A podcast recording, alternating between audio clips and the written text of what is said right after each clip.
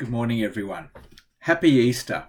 Um, thank you so much for the opportunity to uh, be sharing with you. It really is a, a, privilege to be reflecting on the meaning of Jesus' death and resurrection, um, uh, particularly on this Easter Sunday morning, in the middle of these terrible circumstances that we find ourselves in um, a global COVID 19 pandemic.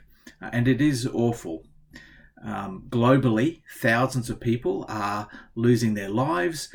Millions are losing their livelihoods. Governments, of course, are doing their very best to respond to circumstance that no one has experienced in living memory.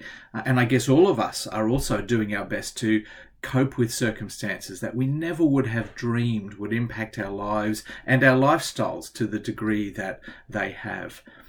It's a little bit like the whole world is grieving the loss of life as we know it or knew it. But I think it's also important that we remember that what we are experiencing isn't entirely new. This certainly isn't the first time in world history that people have experienced life threatening pandemics. Now, just in case you have no idea who I am, which is a likely scenario, uh, Simon Gomersall's my name. I'm one of the lecturers at Trinity College, Queensland. Uh, my formal title is Lecturer in Historical and Contemporary Mission, uh, which means that I have the privilege of teaching, amongst other things, church history. And I want to draw on that to some degree as we seek this morning to look at the events of our world through the eyes of Easter. How do the cross and resurrection inform our thinking and speaking and acting at a time like this?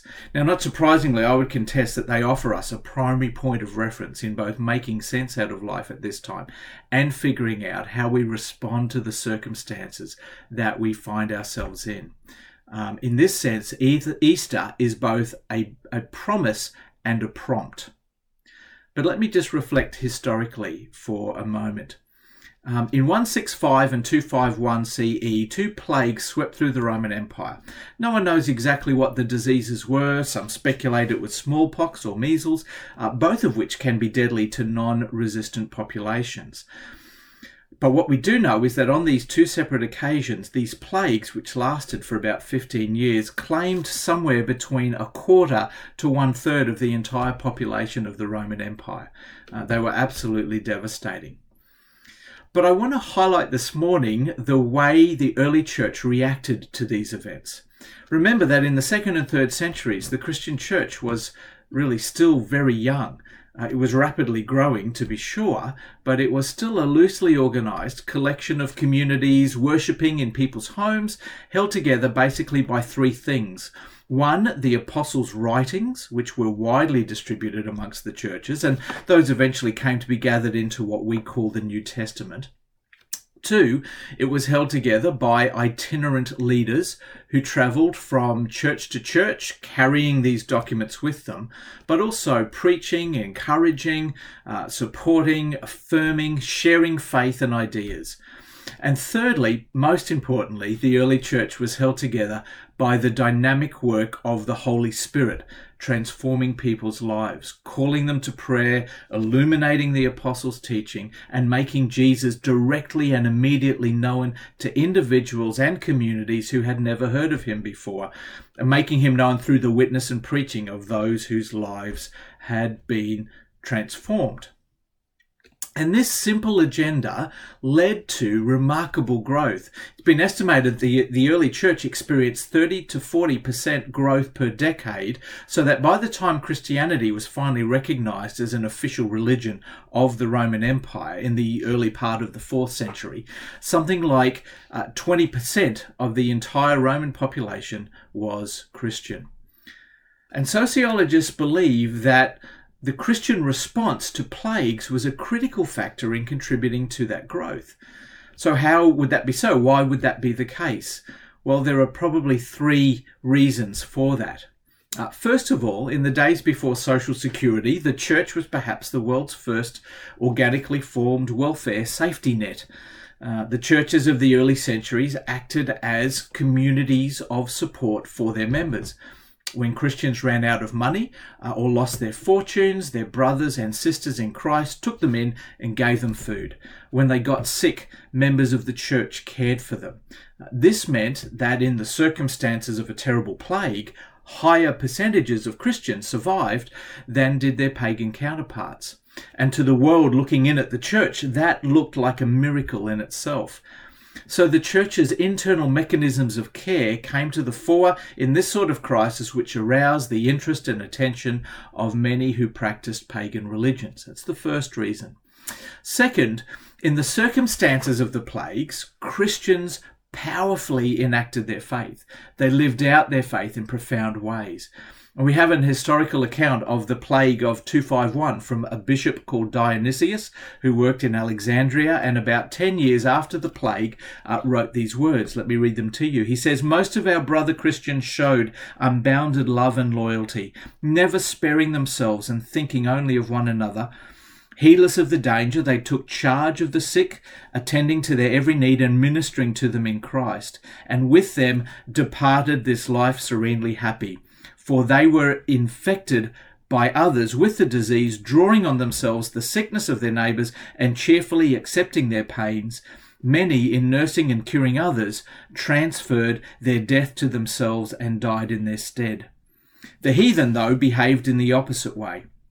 At the first onset of the disease, they pushed the sufferers away and fled from their dearest, throwing them into the roads before they were dead, and, and treated unburied corpses as dirt, hoping thereby to avert the spread and contagion of the fatal disease. Um, but they found it difficult to escape.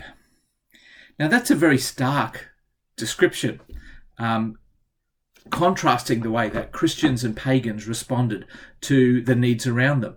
And just in case we think this is an overly optimistic account of the church's behavior, perhaps written by, you know, an insider with a hidden agenda, we also have ancient accounts written by Christianity's opponents describing the sacrificial caring that Christians offered.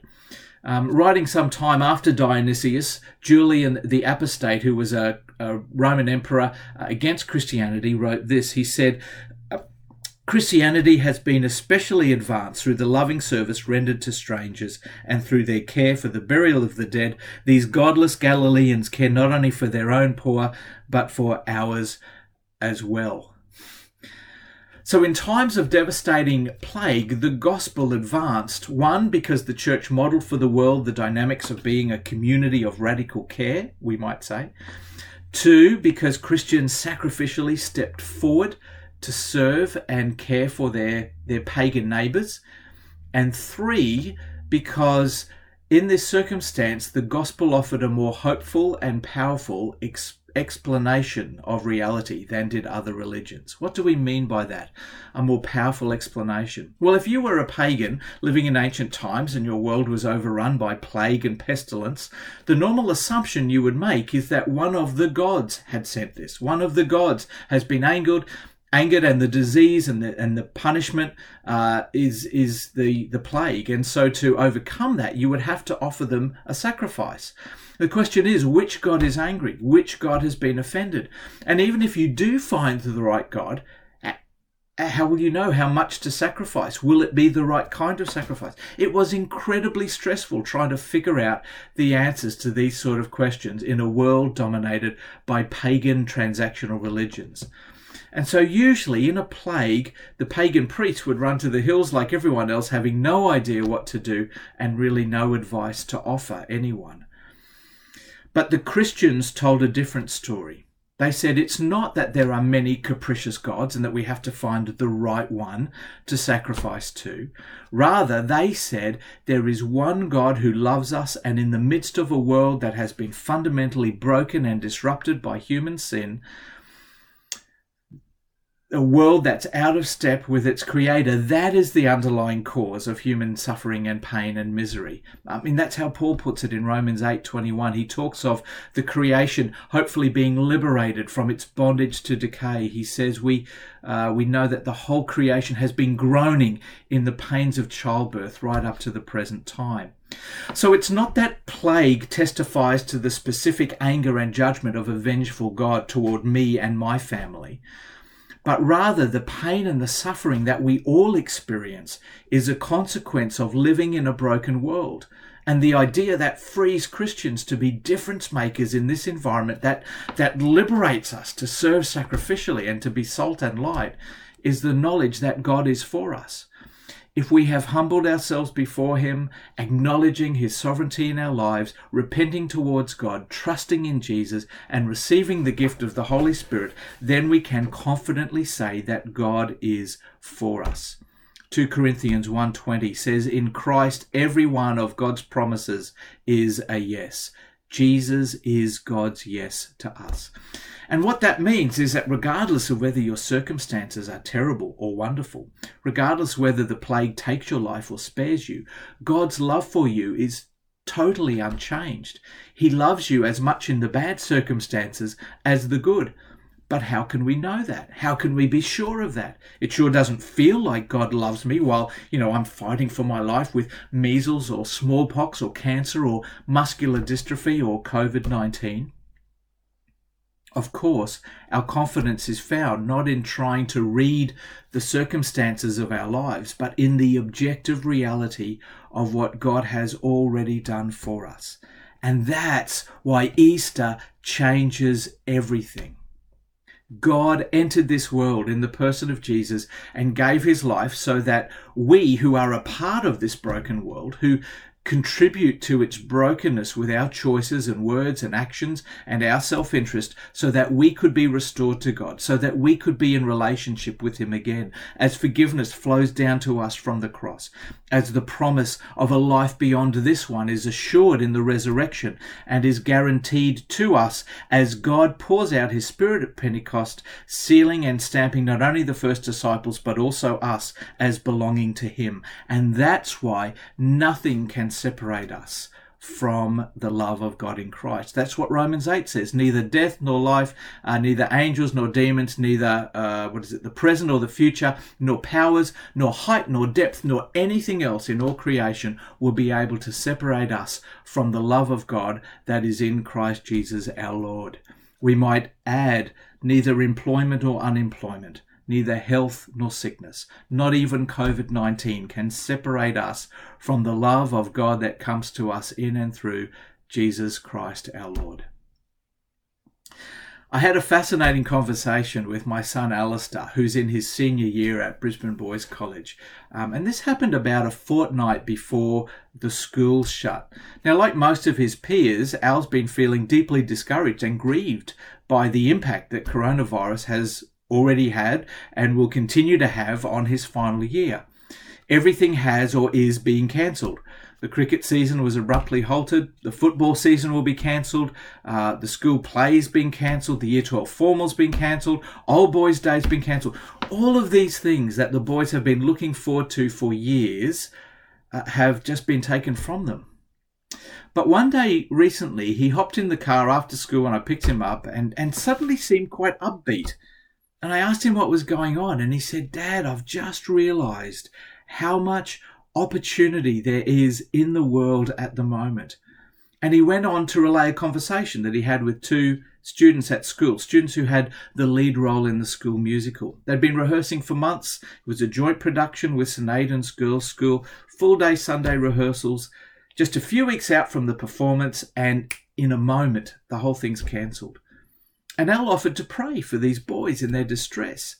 They were surprised, but they said, well, okay. Uh, and Al prayed for them, and that led to a lengthy conversation where Al was able to reflect with the boys that their value, their identity was based not so much on their ability to perform dramatically.